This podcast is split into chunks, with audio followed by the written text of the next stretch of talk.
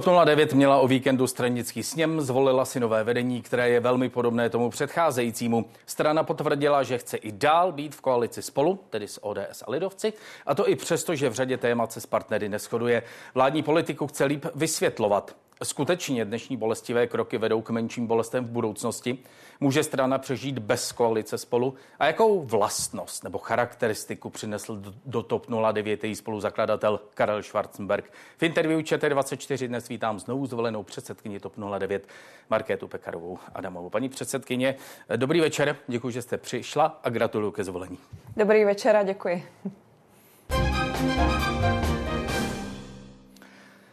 Jak se paní předsedkyně cítí, předsedkyně strany, která na sněmu získá slabší mandát, než byl ten minulý?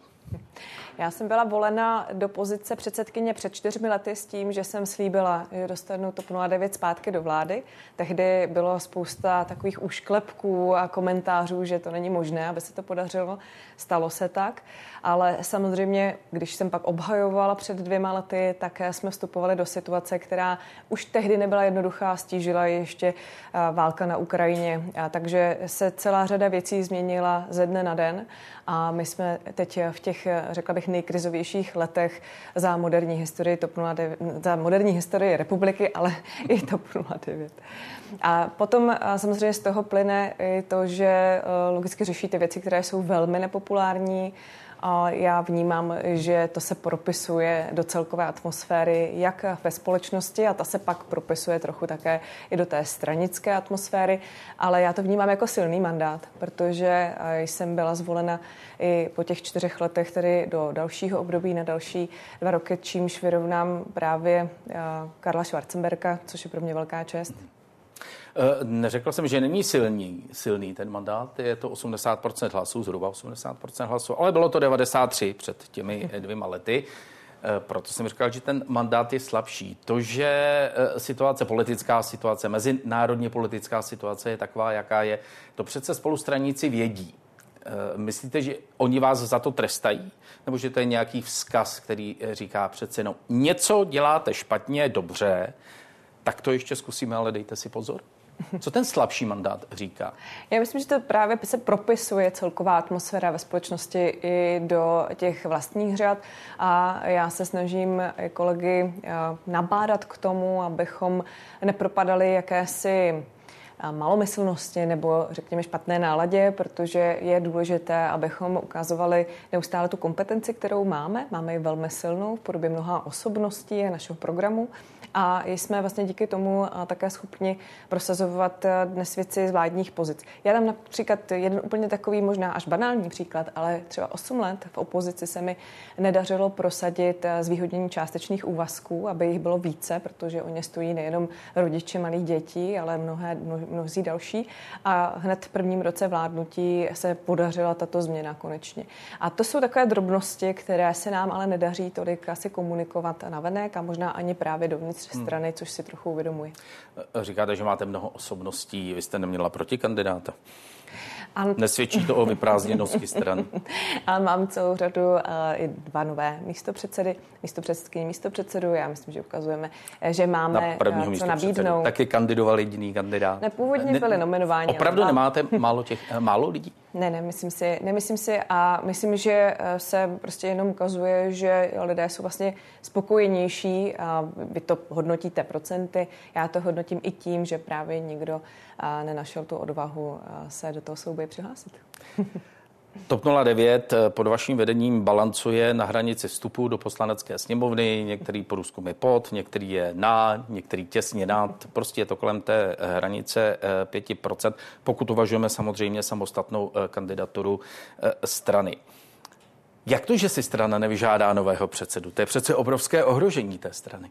Protože eh, v politice se nesmíte dívat pořád jenom na průzkumy, které ano, chápu, jsou zajímavé mediálně, ale na výsledky. A výsledky jsou zcela jasné. Já jsem nastupovala do pozice, když jsme měli sedm poslanců, dnes jich máme 14, takže jsme zdvojnásobili eh, tento zisk. Nastupovala jsem s tím, že chci, aby jsme měli také větší zastoupení v Senátu, to jsme dokonce strojnásobili za dobu, což jsem eh, předsedkyní. No a Jak už jsem hovořila o vstupu do vlády, to se také podařilo. Ano, je to, a to nebudu zastírat, i díky tomu, že jsme se spojili, spojili v koalici spolu. Ale k právě tomu spojení, mimochodem právě TOP 09 vyzývala už předtím, než k němu vůbec došlo, protože jsme si byli všichni vědomi toho, že není možné zkrátka porazit eh, populismus bez toho, abychom spolupracovali. A v té spolupráci pokračovat určitě budeme. A k těm průzkumům já si pamatuju, zrovna Kantar eh, změřil půl roku před sněmovními volbami, že volby dopadnou tak, že vyhraje Piráti se stanem asi 34%, koalice spolu tehdy měla kolem 17-16% a víme, že ty výsledky byly úplně opačné, že my jsme měli přes 27%. To znamená, opravdu bych je nepřeceňovala, a neberu je ani na lehkou hmm. váhu, no ne, ale taky by se mohlo, vidíme na tomto příkladu, no, že, že se říct, na ně nemáme jste měli 17% a tam, pokud si dobře vzpomíná, tam ty průzkumy vyšly docela dobře. A měli jste Právě 17%. Měli jsme 27%. Kdysi, kdysi, kdysi. Ne, ne, ne, ne, vracím se, že 17% top 09 a, a s tímto výsledkem hmm. samostatně, samostatně. Nebo se starosty. My no. jsme vlastně někdy, hmm. kromě hmm. jedných voleb hmm. sněmovních 2017, nekandidovali hmm. úplně samostatně, takže to také není úplně Čili těch 5% to není něco, čeho by se TOP 09 měla bát, protože se bude cítit bezpečně samozřejmě bych, spolu. Samozřejmě bych byla velice ráda, kdyby se nám dařilo eh, ta procenta zvyšovat, ale přes všechny ty kroky, které jsou, jak říkám, neúplně populární, byť jsou nezbytné, správné, a tak eh, zase eh, není ten úbytek voličů nějak razantní i v těch průzkumech. Některých se pohybujeme i na 5,5, 6%, některých zkrátka na 5, tak já to jak si nepřeceňuji. Já se soustředím, jak mám ráda sportovní příměry, tak mi to odpustte, protože jsem ráda sportuju. Jak tak, na divácích. tak mm, já se soustředím na ten zápas, ne na ten trénink jenom. Je důležitý samozřejmě i on, ale eh, výsledky jsou eh, důležité v zápasech, ne v přátelácích v rámci tréninku. Eh, k politice, k pravicové politice se dostanu podrobně. Ještě jednu personály dovolte. Už jsem zmínil jednoho kandidáta na post prvního místo předsedy, který uspěl Vlastimila Válka, dostal obrovskou podporu od delegátů vašeho sněmu. Je to politicky prozíravé eh, zvolit si do takto vysoké stranické funkce člověka, který je obrovským terčem pro opozici. Eh, ostatně neustále slyšíme, že to je vlastně Válek, který může za to, že lidi u nás nemají léky. Je to politicky prozíravé, aby bylo předsedkyní strany někdo, kdo vlastně Má také je, také je terčem. Víte, to, že jste terčem, ještě neznamená, že tu politiku děláte špatně. Já si myslím, že je u Vlastimila Válka zcela evidentní, že on je velmi kompetentní a řeší problémy, které se na něj valí jakožto krize zvenčí, jako které nemůže sám ovlivnit ani nemůže způsobit vůbec. Řešil by i kdokoliv jiný na té pozici, takže se s nimi vypořádává velmi kompetentně. To je to zásadní zásadní. A co se no, dobře, ale má být ve vysoké stranické funkci? Určitě je to vicepremiér vlády. A víme, že premiér, vicepremiéři jsou o to ve více svých stranách na TOP 09, to je v pořádku? Vysoce postavení. A já to nevnímám takto, že uh, útok znamená s, vlastně, nepřekládám si to jako, že to je vlastně ta slabina. Útok znamená také to identifikování, kdo je skutečný soupeř. Víte, jak se říká, orel much nelapá, takže když se eh, soustředí pozornost eh, na právě nás tady v tomto směru, tak to zdaleka nemusí znamenat eh, jenom tato zkratka, že to je vlastně pro nás nějakým mínusem. Pro mě hmm. to je přínos, protože Vlastimil Válek, jak říkám, je kompetentní velice nejen v té své pozici, ale jak ukázaly ty výsledky, tak má velkou podporu vnitř TOP 09 a tím také právě odpovídáme na všechny tyto útoky, eh, že si stojíme za svým ministrem zdravotnictví. strany docela určitě. Je to člověk, který umí vysvětlovat problémy, to se také občas eh, dá zaslechnout, že je to politik, který neumí složité věci vysvětlit. Myslím si, že eh, se velmi snaží mluvit čím čím dál, bych řekla, srozumitelněji pro veřejnost, protože on má určitou um, vlastně v tomto směru um, snahu, má snahu se zlepšit v tom, aby tomu rozuměli opravdu lidé, kteří jsou spíše pacienti, než lidé, kteří jsou lékaři. On eh, s lidem k své bohaté eh, zkušenosti, jak z, z vlastně výuky, eh, protože samozřejmě působili na akademické půdě, tak vlastně mluvil, promlouval většinou ke svým kolegům a tohle to je věc, kterou určitě zlepšil výrazně, takže já myslím, že je srozumitelný a zároveň má nadhled a vtip. Možná v tomhle směru směru je právě trošku pokračovatelem toho nadhledu a vtipu, který měli naši oba zakladatelé, zejména Karel Schwarzenberg. Vlastimil Válek. No, určitě je pokračovatelem. Myslím v této o, rozumím, kvalitě, rozumím. smyslu pro humor. Já si myslím, že smysl pro humor je i pro politika důležitý. Uvidíme, co vlastně Válek ukáže. Eh, ta, a ten aktuální stav eh, preferencí eh, TOP 09, do jaké míry souvisí, řekněme, s poptávkou společnosti po pravicové, liberálně konzervativní, pro evropské politice? Jak to s tím souvisí? Já myslím, že je tady eh, v posledních letech eh, jasný a patrný nástup nejenom v České republice obrovského populismu a populisté to mají vždycky jednodušší. Jak demagogové, extremisté, populisté mohou eh, fungovat, to vidíme na mnoha příkladech i u nás. A oni skutečně jsou schopni měnit svůj názor podle toho, jak jim výjdou průzkumy a nebýt těmi lídry. A no, to je velká výzva pro všechny, jestli volič... pro všechny ty, kteří tak Jestli vůbec chce pravicovou politiku. Konzervativně liberální. Já pro jsem, evropskou. Já jsem přesvědčená, že určitě, určitě chce. Kde jsou ty lidi? A vládní koalice má většinu a velkou podporu. Takže ano, teď v těchto letech které děláme kroky, které jsou nezbytně nutné pro budoucnost a my se na ně soustředíme, což já vnímám jako jedna z klíčových charakteristik té, řekněme, konzervativní pravicové politiky. To znamená, že se nehledí jenom na ten momentální zisk, který toho můžete mít, protože víte, the že po dnešku přijde zítřek. Takže já jsem eh, jednoznačně přesvědčená o tom, že tady poptávka potom to je. Jezdím eh, za, do regionu všech eh, regionů České republiky za podnikateli, lidmi, kteří jsou sami aktivní. A ano, slýchám od nich i něco, co by rádi, abychom ještě zlepšili. Třeba si osekání byrokracie stále ještě v běhu, není to tak patrné pro jejich každodenní život, ale na tomhle pracujeme. A mm, zejména právě třeba ministr zdravotnictví Válek ty povinnosti a agendy na svém ministerstvu ruší.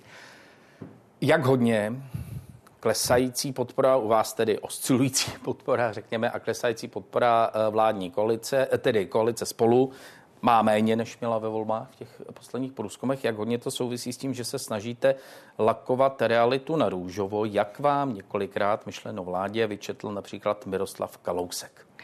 My uh, rozhodně nelakujeme nic na růžovo, naopak uh, velmi, píše, jasně říkáme, velmi jasně říkáme, uh, jaké ty věci jsou. A víte, veřejné finance, které jsme se rozhodli spravit a řekli jsme, že budeme spravovat, tak jsou naší zásadní prioritou. Ale já jsem to říkala i ve svém projevu na sněmu. My jsme přišli do situace rodiny, která si řekne, ano, splatím dříve své úvěry, ale najednou její dům je vyplaven povodní a ještě musí ubytovat příbuzné, který, kteří o ten dům přišli úplně, což jsou ukrajinští přátelé uprchlíci, kteří se museli přijít. A my se teď vyrovnáváme přesně s touto situací. Vznikla válka, kterou způsobil Putin na Ukrajině, s tím jsou související mnohé jevy, které nás ovlivňují dodnes, protože ta válka trvá. A my jsme museli tu prioritu splatit dříve úvěry trochu posunout v čase a hned řešit tu povodeň, tedy všechny ty důsledky války v cenami energii, jejich vůbec dostupností. A v tom jsme velmi obstáli. Akorát to se bere už potom jako samozřejmé. Nicméně my jsme následně také začali konsolidovat veřejné finance. Ostatně ozdravný balíček je toho jasným důkazem. Takže hmm. děláme ty kroky. No, ale to právě Miroslav Kalousek hodnotí jako nedostatečně. Diváci před chvíli viděli ten jeho víkendový tweet, který reagoval právě na váš projev na sněmu eh, TOP 09. Eh, jsem přesvědčena, že drtivá většina lidí se nechce nechat obelhávat, ocení přímost a pravdivost. To jste tam řekla vy. Ano. A Miroslav Kalousek na to reaguje. Tleskám a souhlasím, beru to jako závazek, že vládní propaganda přestane lidi obelhávat a bude přímá a pravdivá. Měl bych z toho velkou radost. Konec citátu Miroslava Kalouska. A určitě, určitě. Tak obelháváte a lakujete na růžovo. A určitě Podle by... něj. Určitě by eh, on a všichni ostatní měli být rádi, že neobelháváme ani v tom směru, že ne, neopomíjíme ten kontext. Já bych byla ráda, kdyby se tak dělali všichni. Protože to je strašně jednoduché, pak říci, že dalo by se udělat víc, ale vlastně tím zamlčet to, co by to všechno způsobilo. A já si myslím, že jsme se měli poučit, ale jsem toho zastáncem dlouholetým, z toho, když nečasová vláda konsolidaci veřejných financí dělala hodně razantně a vlastně neodhadla tu atmosféru ve společnosti, která pak následně způsobila, že tady 8 let což také je jeden z těch jevů, působili e, ve vládě e, velcí populisté a lidé, kteří na budoucnost rozhodně nemysleli. Takže těžili sice z výsledků té konsolidace, ale už opravdu si nelámali hlavu s tím, že okamžitě zase svoji nezodpovědnou politikou zvrátí. A Takže říkáte, nepůjdeme tak drsně, jak by bylo potřeba, aby se konzolidovalo, Budeme tak, abychom měli šanci příště, příště uspět. Víte, ta kritika nechodí jenom z této pozice, ale i z té druhé, že naopak lidé trpí těmi dopady, eh, které tady máme, ať už jsou to právě ceny energií obecně v inflace, zvyšování cen všeho a eh, vším tím, co je ten jakoby koktejl té stávající doby, protože také nesmíme opomíjet, že my jsme nastoupili do vlády po dvou letech nebo dvou a půl letech eh, pandemie, která tady významně změnila poměry všeho možného. Takže to je opravdu velmi složitá doba i z hlediska té společenské atmosféry a my nechceme, aby lidé padali eh, na dno, jak jsme slíbili. A ano, naše vláda třeba je ta, která i eh, velmi posilovala sociální systém, což obecně zní, to vůbec není pravicové, ale eh, není možná si plést sociální a socialistický. Za nás je to sociální síť, která má fungovat pro ty, kteří to potřebují, ale nemá tady být na to, aby lidé stagnovali, aby v té síti usnuli, aby se nesnažili postavit na vlastní nohy hmm. zpátky. A jak chcete tedy líp vysvětlovat, o tom jste taky mluvila na sněmu, že je potřeba lépe vysvětlovat, tak jak chcete líp eh, vysvětlovat, že ty dnešní bolesti skutečně vedou k menším bolestem eh, v budoucnosti? Což Miroslav Kalousek spochybňuje. Já tvrdím, že ty bolestivé kroky se nám teď vyplácejí právě pro budoucnost, pak eh, nepřijdou bolesti mnohem větší. Je to léčba, která. To vám asi je... lidi očividně nevěří. Podívejte, tak, já věřím, a já se tam to... na to lepší vysvětlování. Tak já vám, já vám, uh, já si myslím, že zaprvé to bude znát uh, těmi jednotlivými uh, faktory, které to způsobí. Je potřeba nastartovat ekonomický růst. My jsme také přišli jako TOP 09 s plánem, jak nakopnout růst v Česku. Má 9 bodů a chceme třeba například urychlení výstavby klíčových staveb, ať už v infrastruktuře, jako jsou silnice a železnice, tak ale také energetice, více obnovitelných zdrojů v energetice a podobně. Ale také velmi pečlivě chceme zvažovat každou investovanou korunu, a to i z fondů, které k nám plynou z Evropské unie. To jsou nemalé peníze, to jsou nemalé prostředky, stovky miliard korun a chceme, aby šly opravdu na smysluplné věci. A tohle to všechno plus ještě mnoho dalšího, když se v dalších eh, měsících a letech projeví, tak věřím, že lidé pocítí, že to konsolidační úsilí mělo smysl, že ta ozdravná kůra eh, vlastně přináší eh, to pozitivní, to zdraví, které potřebuje všichni. A vlastně to je ta naděje do budoucna. Hodíme, jak diváci tohle vysvětlení přijmou, možná i ta eh, budoucí. Eh, už jsme se bavili o koalici spolu, ostatně na sněmu velmi jednoznačně. V koalici spolu eh, vaše strana zůstávat chce. Přemýšlíte ale i o tom, jestli vás tato spolupráce naopak nemůže i poškozovat. Přece jenom ty, těch rozdílů může být, nebo kompromisů, řekněme, může být docela dost, dost z ODS na straně evropské, například euro, nebo na straně klimatické, slidovci zase eh, v otázkách vztahu mezi dvěma osobami například. Nejsou to tak zásadní, věcné politické rozdíly, že vás mohou i poškozovat? Já myslím, že nemáme opakovat slovenský scénář, kde se i jedním eh, z vlivů toho výsledku ukázalo, že schopnost spolupracovat, nebo neschopnost spolupracovat v jejich případě tady, neschopnost spolupracovat je to, co pomáhá a dláždí cestu k návratu populismu. Takže my určitě vnímáme, že eh, vždycky musíte balancovat, kde jsou ta pro a proti, ale jednoznačně převažují pozitiva. Ta pro určitě převažují.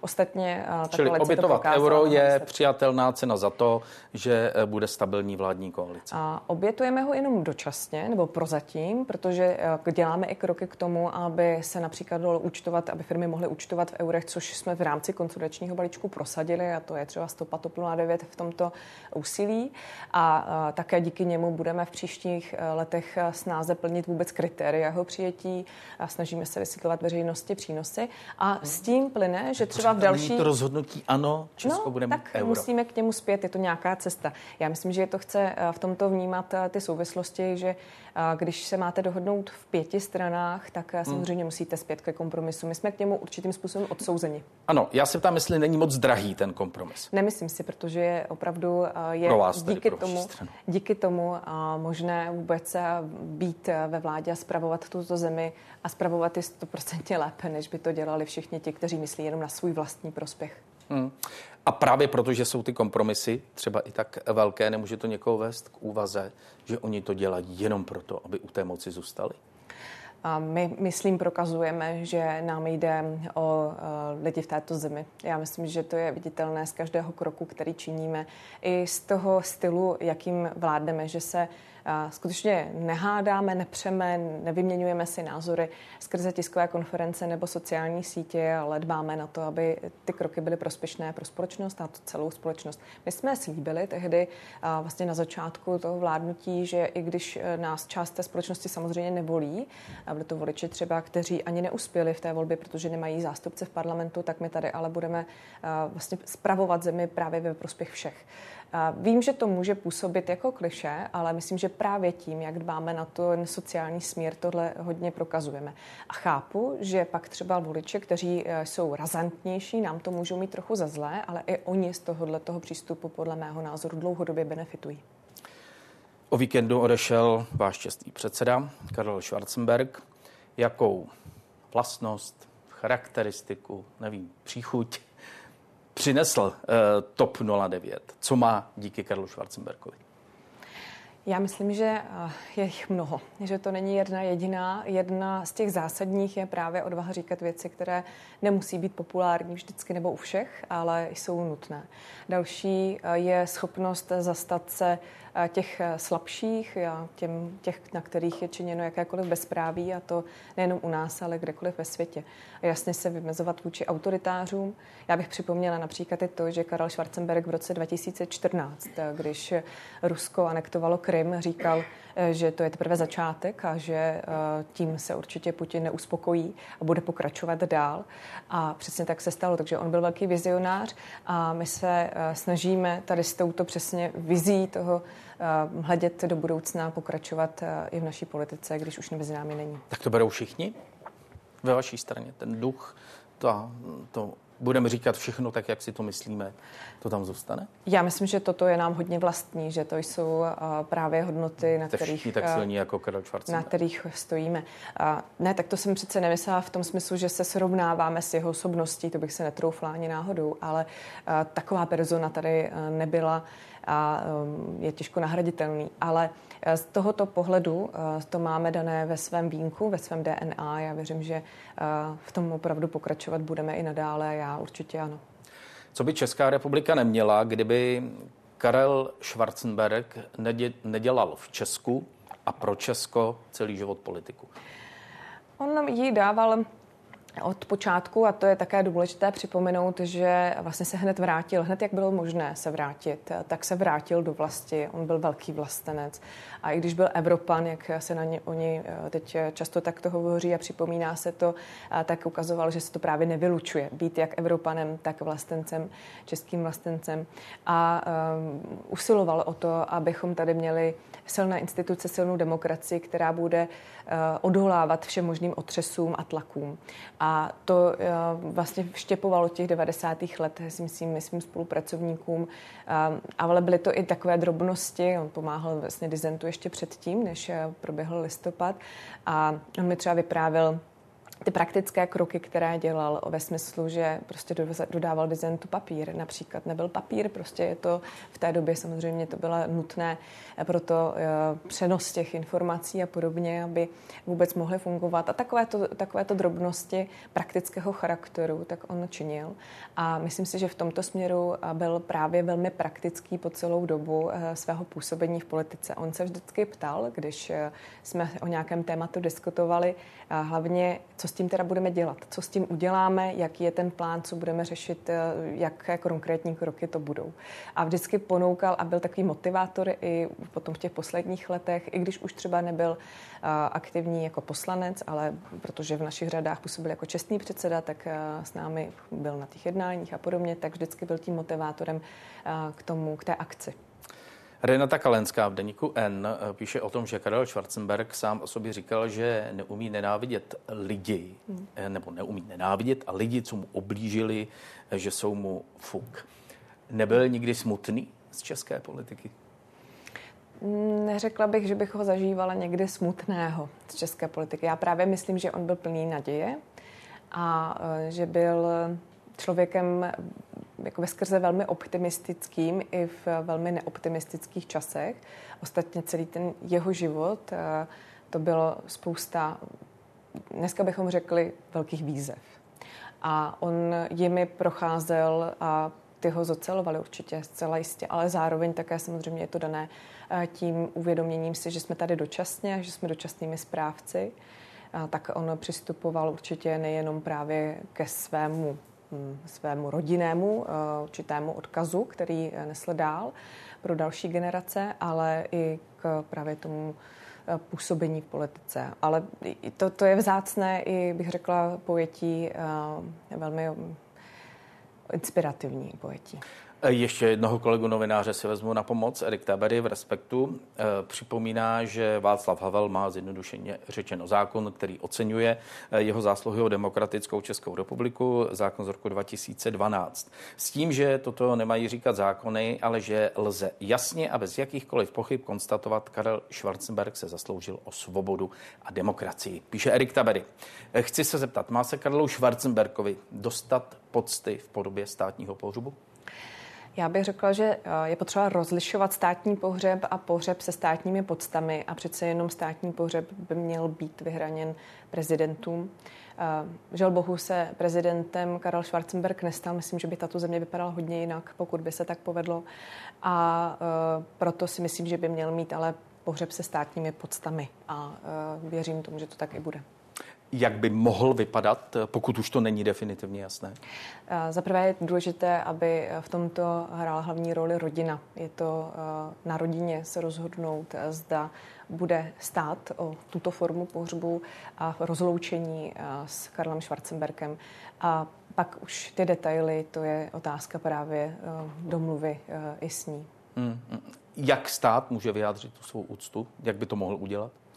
Já myslím, že právě tím, že eh, budeme, eh, že ten pohřeb bude se státními podstami, pokud tady o rodina o to bude stát, to je důležité, ale zároveň eh, my všichni tím, že budeme ty hodnoty, o kterých on mluvil, události za okamžik, žil, také žít. To znamená, že o nich nebudeme jenom mluvit, ale budeme se podle nich chovat.